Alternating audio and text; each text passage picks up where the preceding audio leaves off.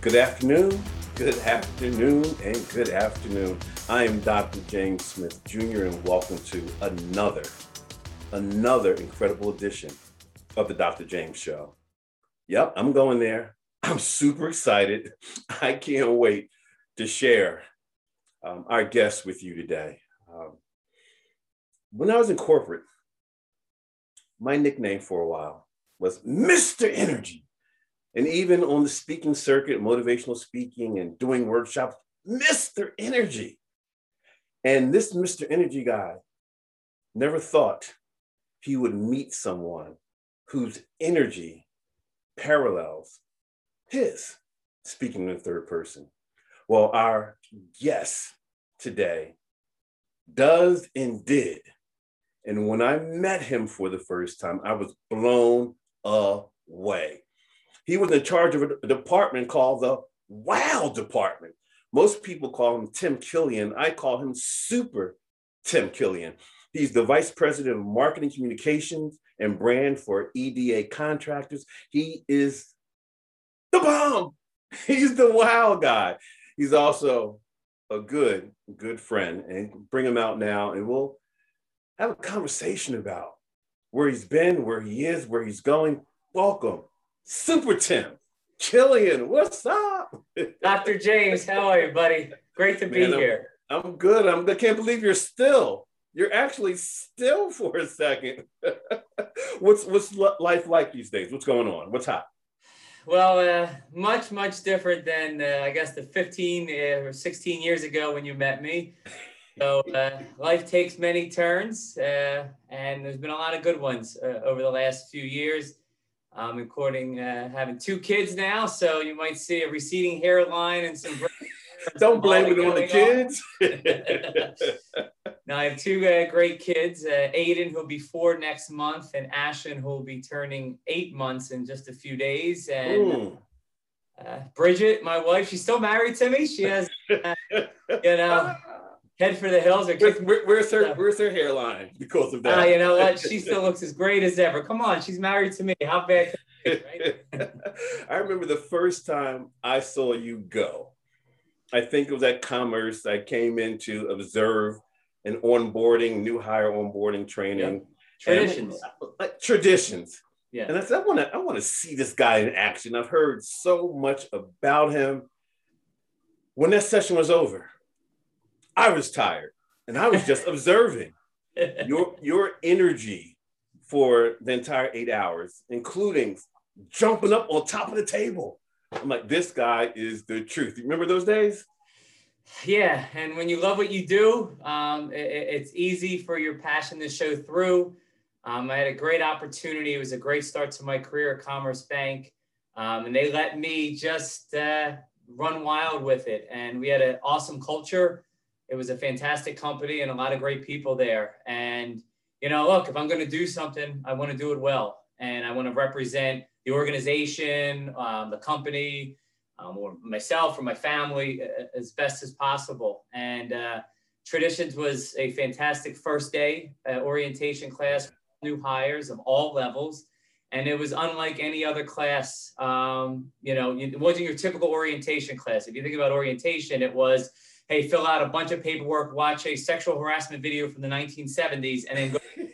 And bring HR to come in and talk about comp and benefits and all that stuff. This was the opposite. This was really laying out the red carpet for all of our new employees and letting them know, hey, this is who we are. And if that works for you, great. If it doesn't, that's okay too, okay as well. But this is who we are as Commerce. And for me, I wanted people to leave that classroom and say, wow, this is awesome. You know, this is a great place to work. And I also wanted them to say, wow, that's the best trainer I ever had. Yeah. So I wanted to continue to raise that bar, and it was a great time.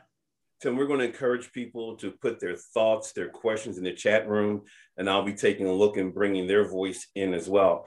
But tell me about your journey to Commerce. I don't know that story. And sure.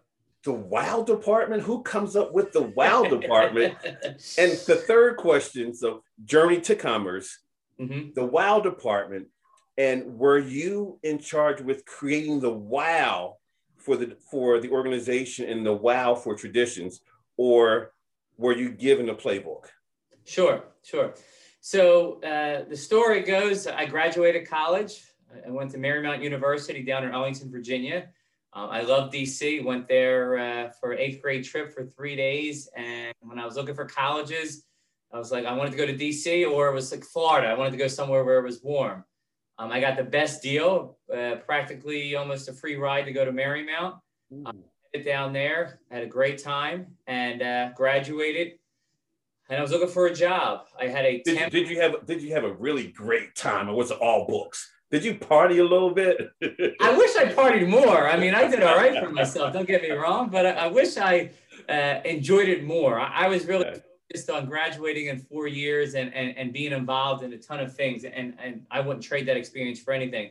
But I wish I did enjoy myself, because people did tell you, and you hear this old adage, time goes fast, and college is going to go faster than high school, and it's different than high school. I thought high school went fast. College went even faster. So I did my fair share. I did okay, but I wish I enjoyed it some more. So I graduated. I was looking for a job. I had a temp to hire position at Cendant Mortgage in the HR department and staffing. That was my degree. I had a business degree with an HR specialty. And so I was still looking for jobs. And one night on excuse me, I'll take a step back. A friend of mine worked for Commerce. So as I'm reaching out to anyone I know, someone I went to high school with, she worked at Commerce. And I said, hey, Barb, tell me more about it. And she goes on to tell me that she works for the WOW department. And I said, well, what the heck is that? What are you talking about? How did that land on you when you heard she's in charge of the WOW department? Well, she was working there. And I said, well, first of all, I said, what are you talking about? What is that? And then she said, well, basically, Commerce has a customer service / culture department. That's what it's all about. You know, that's what Commerce is all about. And basically, she's like, look, when we have a grand opening, you know, we get to go to New York and open up these new stores. It's a big grand opening party. And she explained all these cool benefits, all these great things they did, talked about the WOW Awards and all this fun stuff. And I said, that's at a bank? Are you serious? So she said, yeah. So I gave her my resume. And then shortly after that, you know, and I had some interviews, but they had a job fair. So one night on my way home from Cendant Mortgage, I stopped at the Crowne Plaza Hotel on Route 70 in Cherry Hill. Exactly. It happens to be, fast forward, where my wife and I had our wedding reception. We're going to talk about Bridge real soon. I'm sure, I figured you would. And I showed up there and they said, well, what are you interested in? I said, well, HR. They had this management development program. I asked about that. And I said, or the WOW department. Well, they looked at me. They're like, well, what do you mean? I was like, how do you know about the WOW department? I said, well, I mean, I know a friend who works there, and she said that it would be a great fit for me. So it happened to be that the manager of the department, the vice president of the department, was there at the job fair. So they had me interview with him. And at the end of the interview, so he said to me, he said, listen, Tim, he's like, I don't know what job you're going to get, but we're going to find a job for you. We want you at Commerce. And I said, oh, sounds good to me, you know. Fast forward a couple days, did an interview. They called me back for another one, and I thought it was going to be a second interview, and it turned out to be a job offer. Ooh, enough, I get the job offer during my lunch break, because I went there on my lunch break, and I was at Cendant. It was right down the street. I get back to Cendant Mortgage that afternoon. They offered me a full-time job the same day. So now I went from nothing to having two offers on the table, and they both were great companies, but I went the Commerce route because of the diversity of what I was going to be doing. I was going to be doing a little bit of everything. At Cendant, it was strictly staffing, and I liked it, but it wasn't really, there's no passion in it. Like, it wasn't driving me, but the opportunity to do a little bit of everything in this WOW department really appealed to me. So I took the job with Commerce.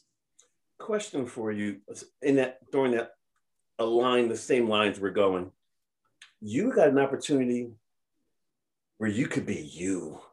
Yeah. There are so many people who say I'm one way at work and I'm one way at home, but Tim Killian got an opportunity to bring Tim Killian to work every single day, heart, body, and soul, to impact the corporate culture. What was that like for you? And did it feel like a job or like a joy? Well, it showed me during that that job fair, when I met with the head of the WOW department at the time, when he said, look, you know, your personality, you know, and your skill set, that's what we want. He said, we want, you know, and when he said that we're going to find a job, I don't know what job it's going to be, but we want you at Commerce. That said something to me. I was like, oh, all right.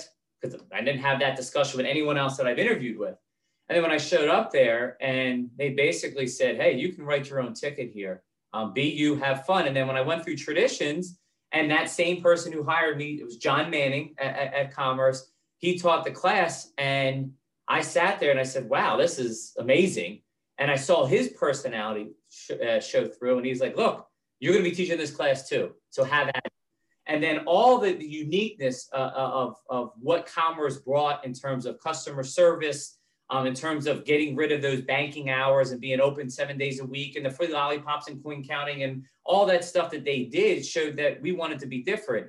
And John always reminded me, hey, have fun, be yourself, and run with it. And that's what I did. And time again, you know, at my reviews and stuff like that, they just kept giving me the green light. Just keep doing what you're doing. You know, and, you know, people were responding to it. So it was a lot of hard work, to get me wrong. We were a growing company and so forth. But when I was in the classroom or I was doing a special event or running a project, it was me, just being me, and them allowing that and recognizing how they can utilize my talents and how I can utilize this platform to really create an experience for our employees and our customers. So that's what it was all about. WOW, the whole concept of WOW, going back to your original question, is it's all about creating an experience for the customer. And that when you hear a customer, you think about that external, but for me, majority of my job was for the internal customer, the employees. And when I got there, WOW was already established in terms of, you know, they give me a playbook. There were certain parameters and things, but we were doubling our size every couple of years. So we had to continue to refine and adjust. And they allowed me to do that and take the lead with a lot of that, including when Commerce became TD and we brought two very distinct cultures. Yeah. Together. You know, your typical bank at TD Bank North to the opposite of a bank, Commerce, and figuring how we can kind of mold everyone together. So essentially, you were creating internal customer experiences, where it's not just a job, it was an experience. When I teach my courses now for Temple, I always say this isn't a class, this is going to be a 15-week experience. What goes into creating experiences so that you can shape or change a corporate's culture? Well, one, it's never about you. It's about who's going to be in front of you, and wanting them to walk out of there and realize that, one, they've made a great decision, two, that they can trust to be themselves, that they can trust that the company is there to support and help them. But there's many, many layers to it. You know, culture is such a buzzword thrown all the way around. And a lot of companies, you know, over my time, you know, would ask me to come in and speak or consult. And basically it was, hey, come in and do what you do, you know, for a couple hours or a half a day. And, you know, everything is going to be fine because they're going to love you. And it was like, no. This isn't just a dog and pony show. Like, you have to be committed to it, from the values of the organization, from the bottom to the top and the top to the bottom. And all has to be infused in everything you do. You can't have a great customer service platform or experience for the external, but then treat your internal customers, your employees, terribly. That it does not connect. So you really have to drill in of, what do you want to be as an organization? Yeah. Hands down, what is it that you want to be? Is it you want to be extremely aggressive alpha, like drive for every last penny at all costs? Okay, that's the culture you're choosing. You're going to recruit that type of personality, and it's full-fledged. If you want to be a more family atmosphere where people can be more comfortable and genuine and be themselves, well, then that has to be in alignment from the minute they experience your website, the minute they experience your HR rep, to the people who are hiring, the interview process, the onboarding process, you know, how people do their jobs, the values of the organization. That all has to be in alignment. It can't be, oh, we're going to be this type of company today for this, but tomorrow, no, we're going to go this route. You send mixed messages, then people don't know what's up or down. And then they become uncomfortable, untrusting, and they're looking over the shoulder because they don't know what the flavor of the month is going to be. And that's what happens time and time again with organizations and companies. There's a flavor of the month that someone reads something in the Harvard Business Review or sees something on the internet, or a friend of a friend says, oh, we do this now. And then they try to kind of shoehorn that into what they have existing. And you don't have anything. What you have is confusion. And there's no realness. There's no genuineness. And how can anyone buy into something if it's ever changing? Because there's no solid base. That's good. That's good. You had me thinking why some of the organizations had challenges switching to a virtual workplace, because if they didn't have the chemistry when they were live, they weren't going to have the chemistry from a distance. Yep.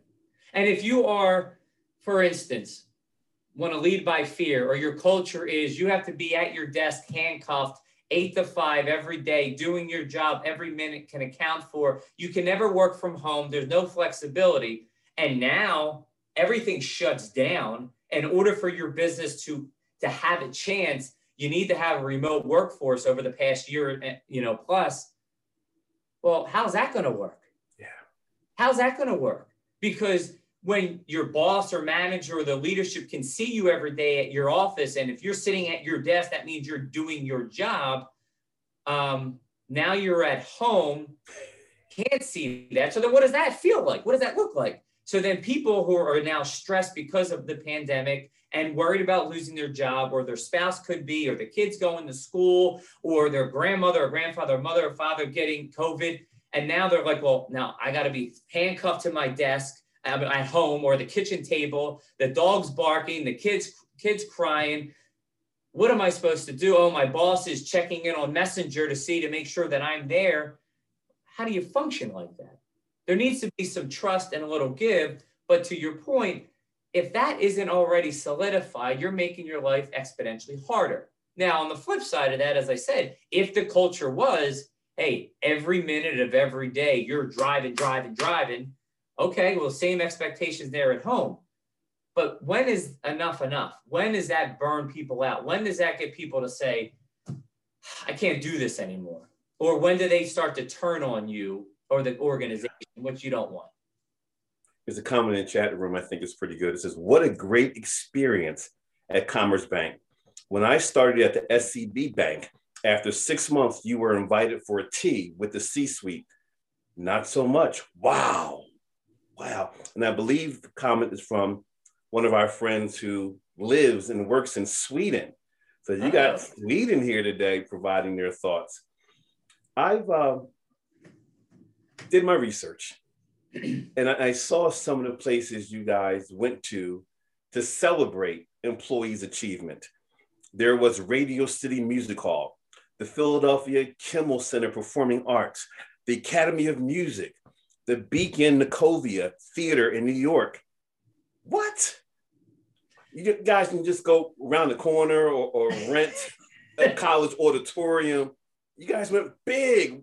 What went into that thinking? It was all about standing out and being different and showing the appreciation for all our employees that, hey, your hard work. We worked hard and played hard at Commerce, but ultimately it was, we're not just this small bank from South Jersey that when we initially went to New York, a lot of the New York big banks thought. And it was, we're going to make a name for ourselves through our service, through the experience. Oh, and by the way, we treat our employees just as well as our customers. And when we celebrate, we're going to celebrate big. So there I am on stage at Radio City Music Hall multiple times, emceeing the WOW Awards. Can you do us a little intro, just a little bit of what you would do? Just give it a tag, Give us the opening of one of the WOW Awards at Radio City Music Hall. Tim Killian, mic check, 5, 4, 3, 2, 1, bam. Ladies and gentlemen, boys and girls, and wowers of all ages, welcome to the WOW Awards. My man, what was that like for you, all the big venues? I'm standing on stage of Radio City Music Hall, where the celebrities and greats of all ages have performed, where the Rockettes are kicking their legs up, where the MTV Video and Music Awards are held. And here I am standing in front of, 5, 6, 7,000 people, and I'm working, right? Like it was, and we could point to the WOW Awards, which we did every year, and it was amazing. But there was so much smaller things that led up to that in terms of all the reward and recognition programs we did. But the WOW Awards was the pinnacle, It was a mixture of a political convention, of the Oscars, the Emmys, kind of all rolled in. Wow. But it was really for us to celebrate the best of our employees in terms of the best tellers and CSRs and store managers and retail market managers and consumer loan folks. I mean, it was our way of saying, hey, thank you. We're going to have some fun. And you know what? The other thing too is this wasn't like during the workday. This was like on the weekend or at night. So people were taking a couple-hour bus ride back and forth, and they wanted to, and there was all kinds of different surprises and celebrities that pop up and giveaways and so forth. But it really, truly was a big hug to the organization. Mm. Thank you for everything that you're doing. We want you to grow with us. We're not growing without you.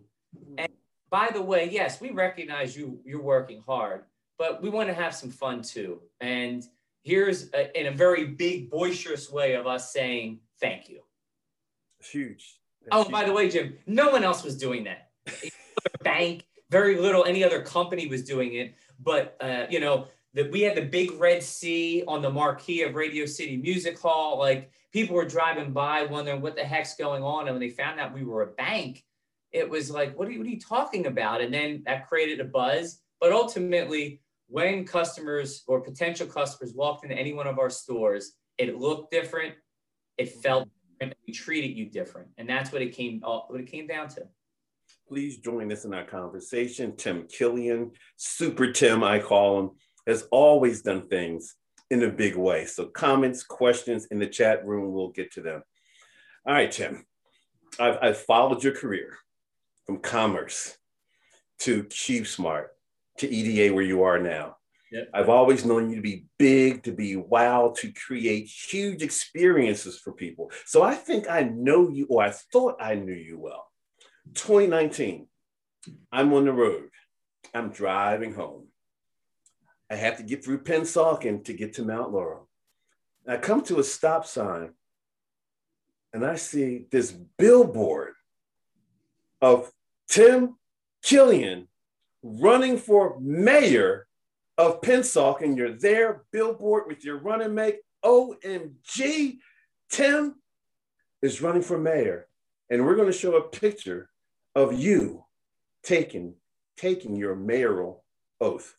So I want you to describe what's going on here, how you were feeling, what you were thinking. What was that day like for you? What did it feel? What were you thinking? Well, what I was thinking is make sure I get the oath right, and not that. That's what I was really thinking. Who's in the picture? Is that Bridget? I see your beautiful wife, Bridget. That's my wife, Bridget, and that's my son, Aiden. He was helping me hold the Bible that I had my left hand on, and that's Judge Maloney, who was swearing me in.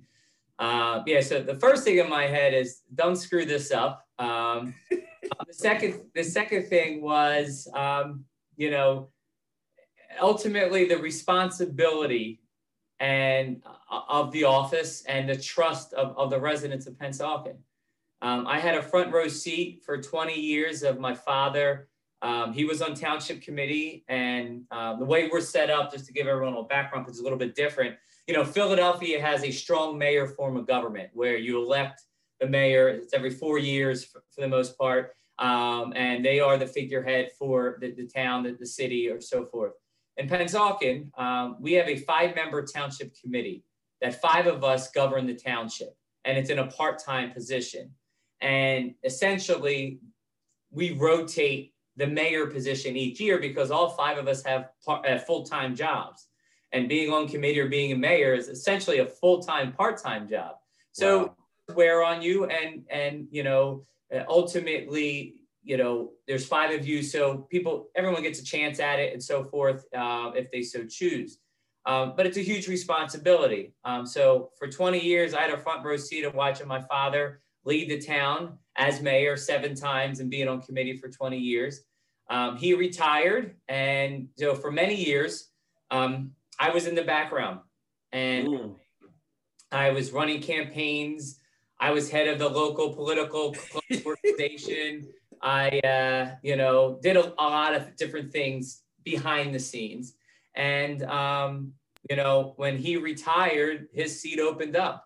And, you know, not because of my name, but truly because of the work that I was doing for many years since I graduated college. And I would even say even prior to that, because when I was a kid, I was knocking on people's doors, hanging stuff up on doing door knockers and hanging door knockers up. And so you weren't selling lemonade and water ice and shining shoes. You were out there canvassing. Yeah, putting signs on people's lawns and so forth. Even before my dad was involved, when he was a county committee member. So when I was asked if I was be interested in throwing my name in the hat, you know, it was an honor. There was a legacy that my dad has created. And, you know, I talked about years ago, you know, my brother is a teacher there in town. My other brother is a cop. And my father was, you know, involved in politics. So we have one leading, one teaching, and one protecting the town. And I always really, you know, looked up to all of them. And my path went to the private sector. So now I'm coming back and being asked to throw my name in the hat, and went through the process. And they said, hey, we want you to, you know, to fill the vacancy and then run for the term. So it was just, it was humbling, an honor. Literally every day last year, prior to the pandemic, and then when things opened up a little bit where I would come into my office here in Ben Salem at EDA, when I would drive over the Betsy Ross Bridge, you know, the weight of the office, you know, you look at it, it's like, hey, it's, you know, people are looking to me as the mayor to have answers and looking for me to make their lives a little bit better than it was yesterday. So truly an honor. In the back of my mind, you know, from way back when, I always thought I'd go into politics, but as life happens, it wasn't happening. And I was okay with doing the stuff behind the scenes, and really enjoyed helping and supporting my dad, because I knew his heart was in it and he cared a lot about the town and the residents. And it was great to see that, for people to see that the father that I had now try to help out so many others. And then he said, hey, it's time for me to retire. And there, and it's like, hey, how can I continue that legacy, but also build my own and to make life better for the residents? You mentioned that one of the major things that was on your mind was saying the right words, not getting it messed up, making sure what I shared during the swearing in was exactly what he wanted. Well, we heard your version of it. Let's see the actual swearing in. Let's take a look. Wait, what? Where? I, your name? I, Tim Killian, do solemnly swear. Solemnly swear. That I will support. The Constitution. The Constitution. Of the United States. Of the United States. And the Constitution. And the Constitution. Of the State of New Jersey. Of the State of New Jersey. And I will bear true faith. And I will bear true faith. And allegiance to the same. And allegiance to the same. And to the governments established. And to the governments established. In the United States. In the United States. And in this state. And in this state. Under the authority of the people. Under the authority of the people. I do further solemnly swear. I do further solemnly swear. That I will faithfully. That I will faithfully. And partially. And justly. And justly. Perform all the duties of the office of the mayor of Pennsauken Council, according to the best of my ability. According to the best of my ability. So help me God. So help me God. I didn't know you had that. Come on, man. We do what we do. Okay, we tell the story. Now, having seen it again, what feelings, what memories did it conjure up? Just very proud. I mean, I've lived in Pennsauken my whole life, and now to be in that position that the residents, that township committee trusted me in leading the township. It's humbling. It's, you're proud, you know, you're very proud, you know, you're a little scared too. I'm not going to lie, to be fully transparent and real, because it's like, hey, this is real. This is happening. And also it's like, hey, let's get going. Let's do this. Like, let's, you know, I love the town. I you know, that's why I still live there. And, you know, there's an excitement and an energy of, all right, now with my vision combined with township committee, you know, where can we take this? You know, there's a lot of good, but there's a lot of opportunity in town. And, you know, there's no excuse. There's no excuse. I would say you have a part, you know, for any naysayers, you could change their minds. For the people who support you, you could solidify that, and you can make life better for someone.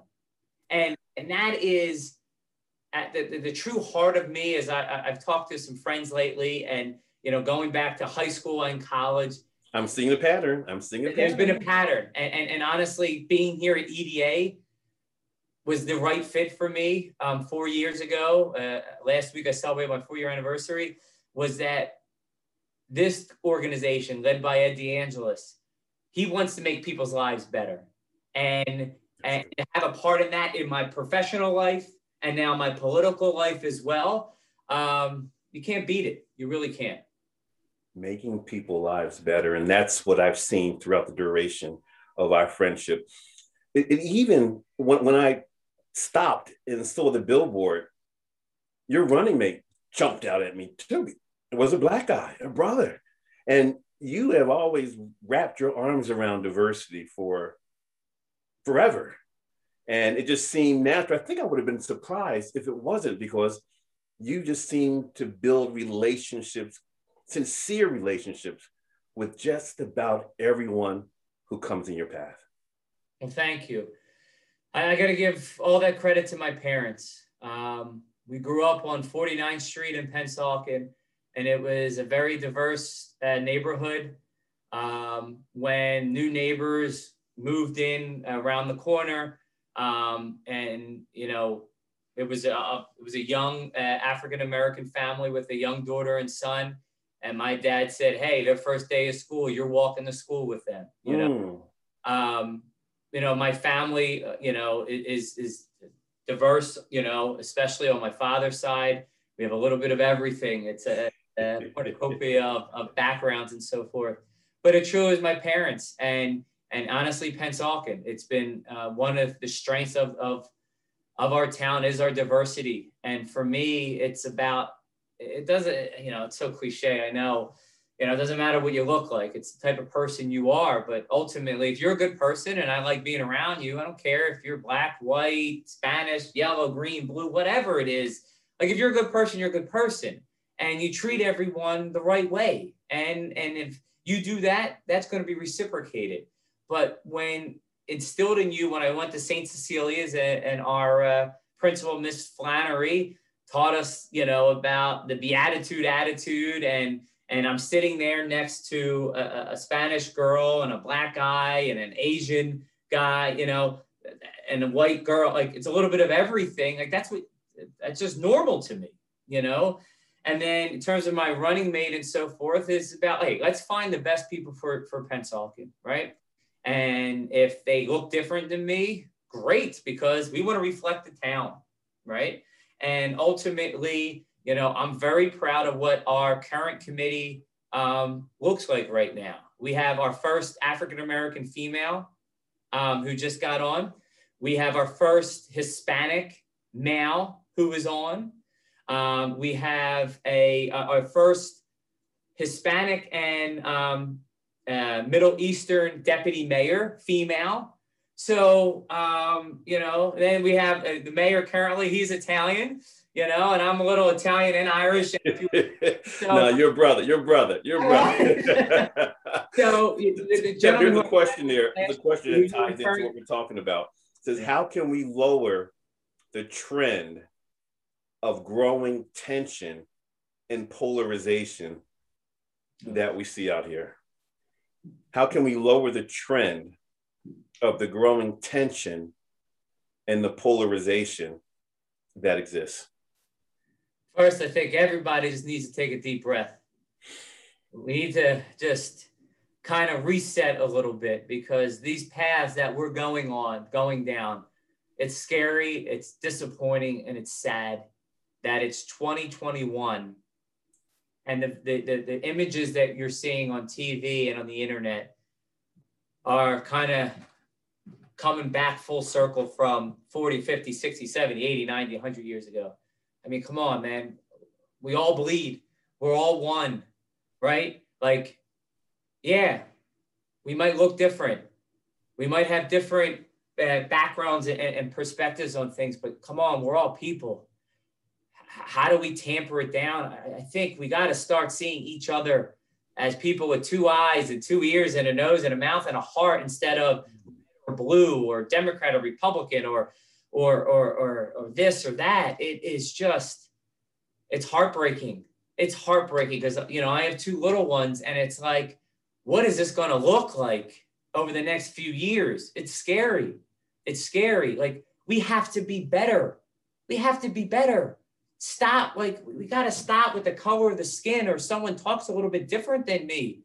Like, stop being scared of each other. Like, embrace it. Yeah. Embrace the difference, because essentially that's what this country was really built on anyway. Yeah. Oh, and as we evolve, but in so many ways, people are too quick to try to put someone down or disregard or to push away, instead of trying to listen and understand and see how we can come together. It's not that hard. It truly isn't that hard. We are making it harder. People are actively choosing to be ignorant to each other for no reason. Not everything is political, nor should it be. And we're just people. We're just people. And I just hope that, I don't know what it's going to take, honestly, for that to happen. I'm kind of scared because we've had some really big events over the last few years that should bring people together to say, okay, let's take a breath here and let's reset everything to where we can be all on the same page. And we're all, not everything's going to be cupcakes and rainbows, nor am I that naive to think that.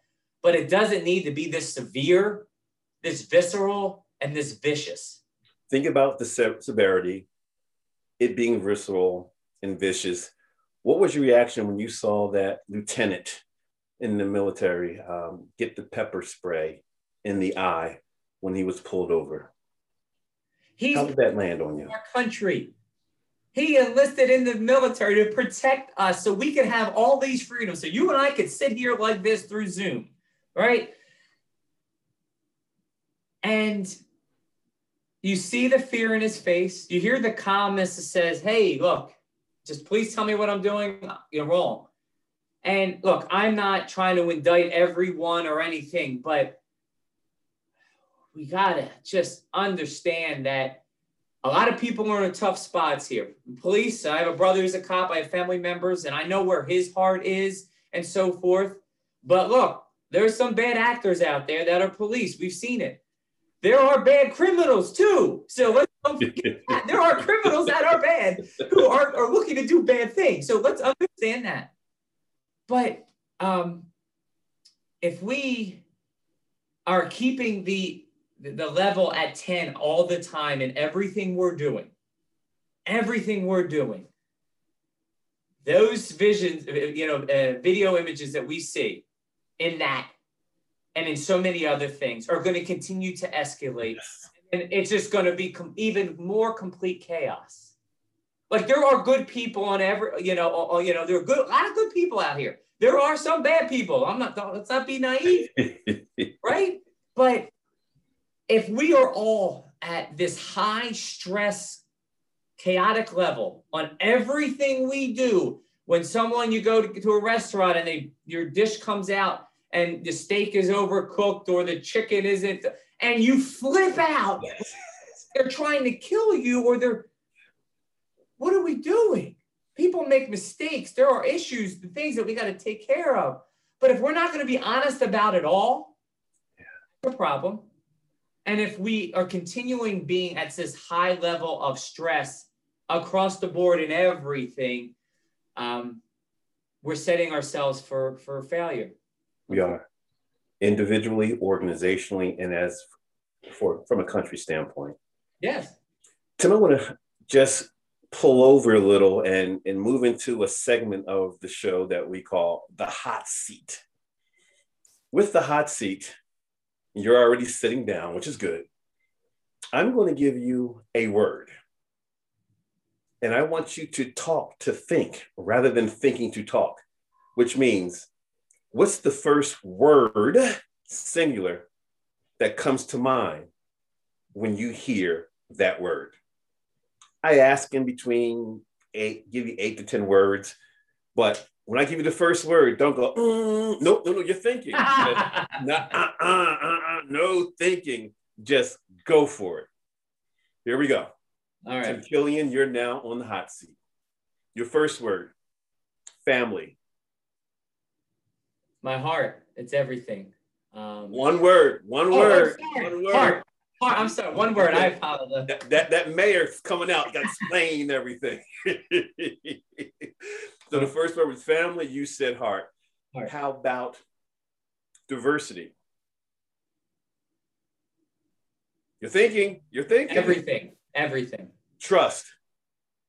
Paramount. Togetherness. Always. Wow. My livelihood. The future. Excited. EDA contractors. Genuine. Bridget Killian. My love. Ooh. Leadership. Challenging. Philadelphia sports fans. Tim, you are off the hot seat. Good job. I want to go, you mentioned something earlier about your family. You talked about your mom, your dad, your brothers. You talked about your family. And earlier you talked about your children and your wife. I know family plays a paramount role in your life. Talk to us about your family, and then talk to us about how do we get here? Sure. So I'm one of five. I have an older brother, a younger brother, and two younger sisters. And I know I haven't mentioned those two, but yeah, they were going to get you. Yeah, one's a teacher and a coach, and loves children and has been amazing her whole career with kids. And then the youngest, so it's Kim. The youngest, Kelly, is a coach at the University of Penn, women's basketball. Both of them were better athletes. I can't believe I'm saying this publicly. My two brothers and were just amazing in basketball and soccer and so forth. So I'm one of five. My parents of one of eight and one of nine. So I've known nothing but big families my entire life. And, a lot of revolves around family, and, being one of five, we were our own starting five essentially growing up, and it's all about looking out for your brother and sister. And ultimately, look, if me and my brothers, especially my younger brother, Mike, we would go at it all the time. We were a year and a half apart, so we fought more than any. And you took a loss every time, right? Well, he'll say that, yeah. Well, I got really good because he was always stronger than me. Hitting him and just running, he could never catch me. That was always good.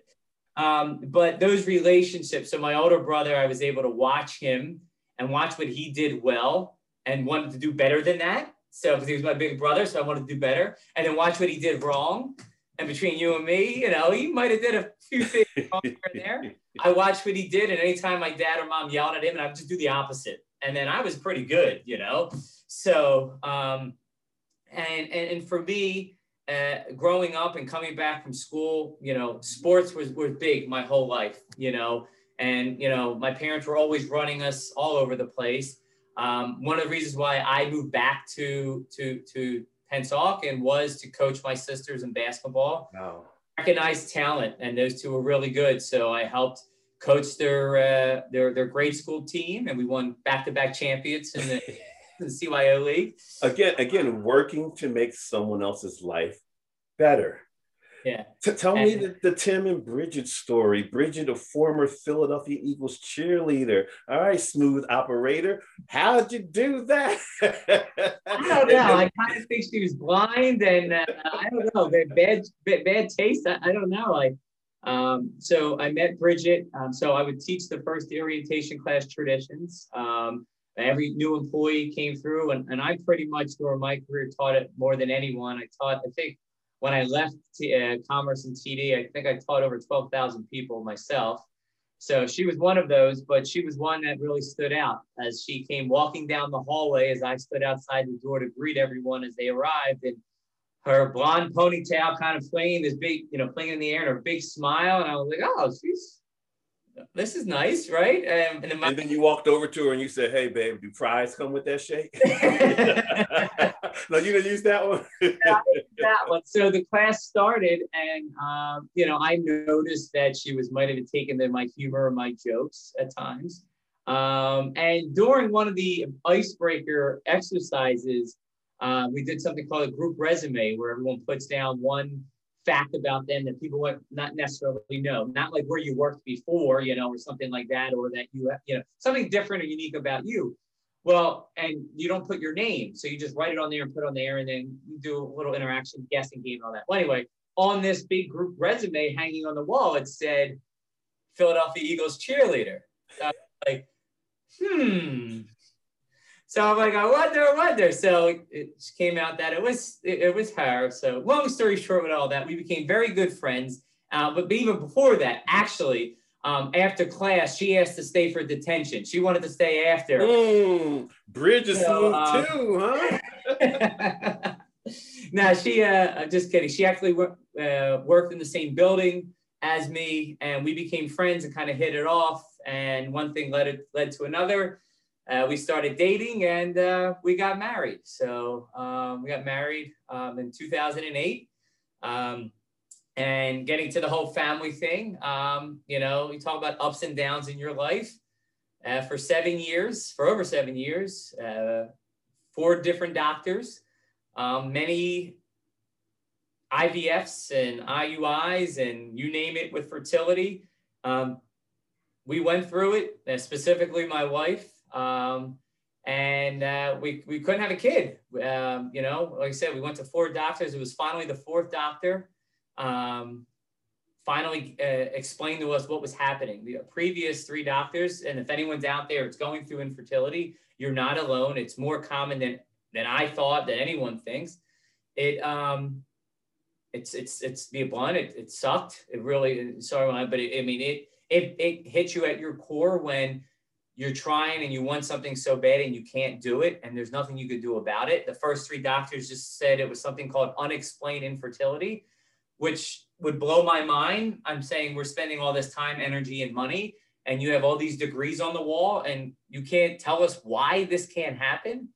Finally, the 4th doctor did. He recognized what was going on, made a couple tweaks, and she did get pregnant. Unfortunately, much like a lot of times, a lot of folks, we lost the babies. It was the twins, unfortunately.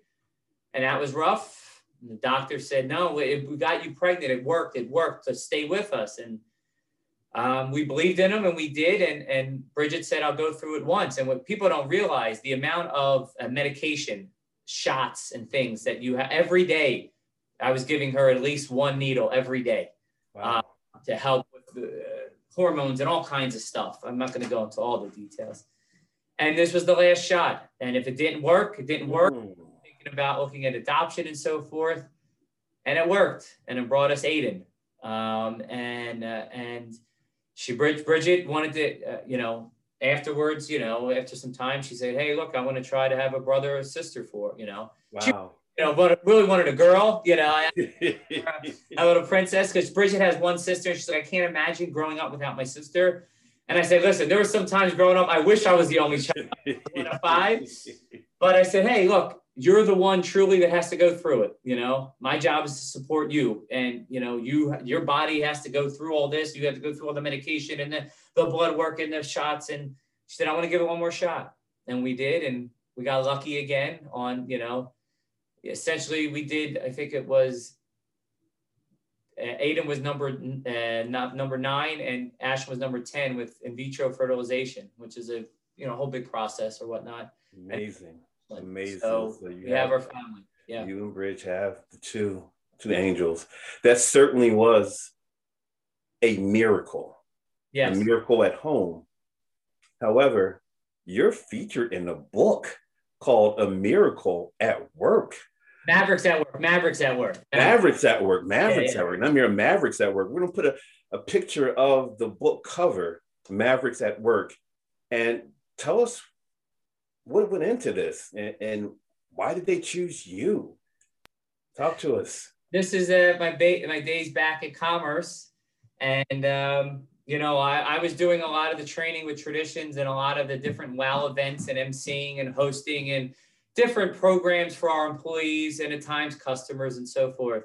And the authors were really impressed with Commerce Bank and how we were going the opposite direction of what we used to call the herd, which was all those other banks that were only open Monday through Friday from 9 till 3 and all that, you know, the typical banker's hours and so forth with the pens attached to the desk. They recognized that Commerce was the complete opposite of that. So they were doing a deep dive into commerce and everything commerce. So they featured the founder and the CEO, Vernon Hill, Dennis DeFlorio, who oversaw the whole retail operation and so forth. And they tapped me on the shoulder because of my work with WOW, with customer service and so forth. And they recognized, I guess, what I was doing. And they thought that it was really something that differentiated ourselves, and I guess my goofy personality and energy did as well. So they asked if I would participate and be an interview for the book. And I said, sure, why? I never thought I'd be in a book. So I said, yeah, and I interviewed with them and the book came out and my name's in print, so. Blown away. You're VP of Marketing, Communications and Branding. How has that line of work changed from your previous line of work? So it's very simple. EDA and Ed DeAngelis, are the owner and the president, gives us all an opportunity to kind of challenge ourselves and explore other opportunities and to kind of take a chance and take a risk.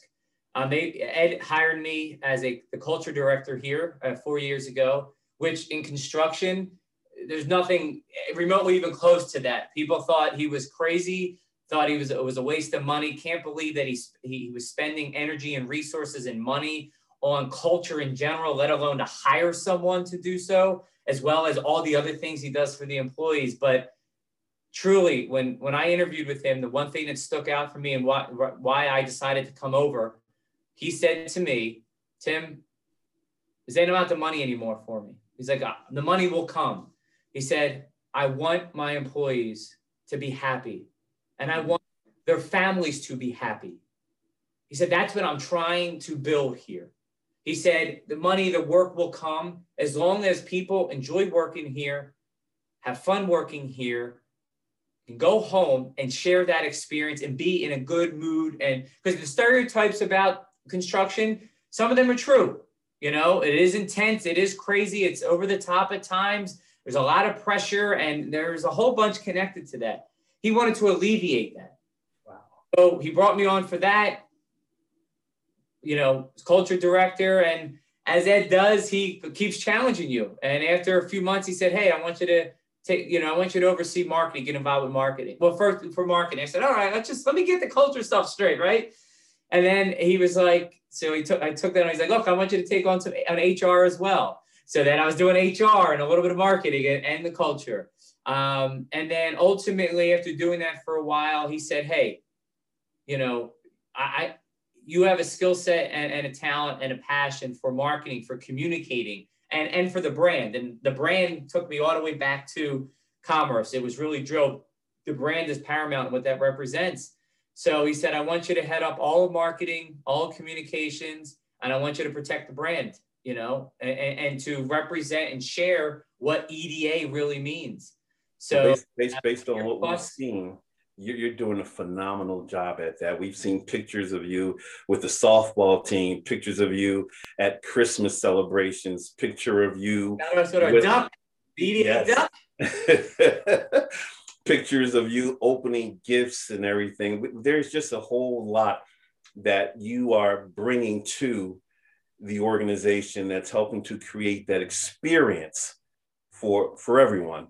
And again, we're just highlighting, showing pictures of you with those ducks. Make a wish, Jim, Dr. James, sorry. This past Friday, if anyone saw 3, 6, 10 or Fox 29, we did a Make-A-Wish, the picture is from a few years ago, for a kid named Nicholas who wanted to be a construction worker for the day. And it was my best day of work I've ever had, what this company, what EDA did for this young 4-year-old who, you know, is in remission right now with cancer. But that's what he wanted to be. He didn't want to go to Disney World. He didn't want to go to Hawaii like other kids. He wanted to be a construction worker for the day. And what this company did for him was something short of unbelievable. I never experienced something to the level of detail that we all did to put a smile and to make this kid's day just a little bit brighter, and his parents who they've been through so much.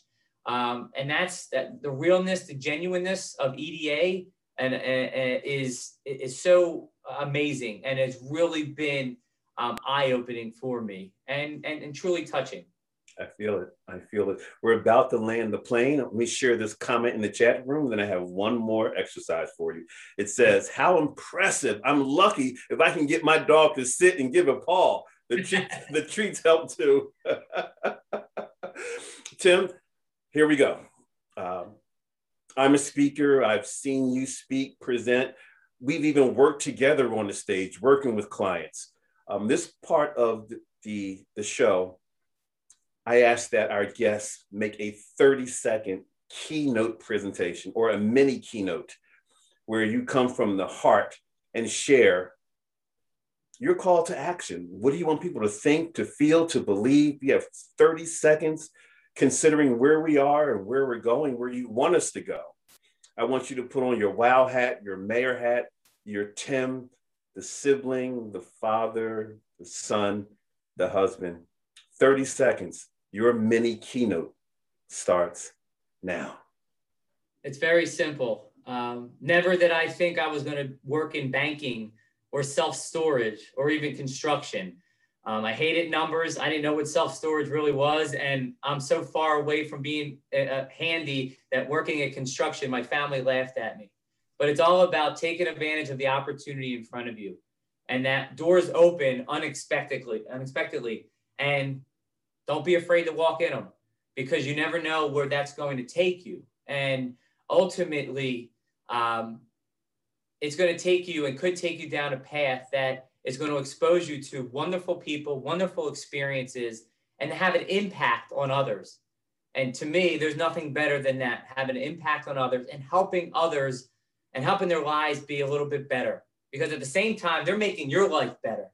And if you can put a smile on someone's face, truly, there isn't anything better in my book than that. But sometimes a door opens up that you weren't expecting, or something happens that you really wanted and it didn't work out. But then the next day, something opens for you. Walk through it. Most times you don't have anything to lose. And if you walk through that, your life could be forever changed. And more importantly, you could forever change someone else's life. Thank you. Thank you. Tim just dropped the mic. The theme, I guess you can say, for today was making other people's life better, creating experiences for others, walking, running through that door, and you never know what might happen. Tim Killian, Super Tim, more than thank you for coming through. I don't know how you wear both those hats, but you get it done. And for those of you who are watching, we did it again. We did it again. We'll see you next week. And don't forget, you've just been Genpacted.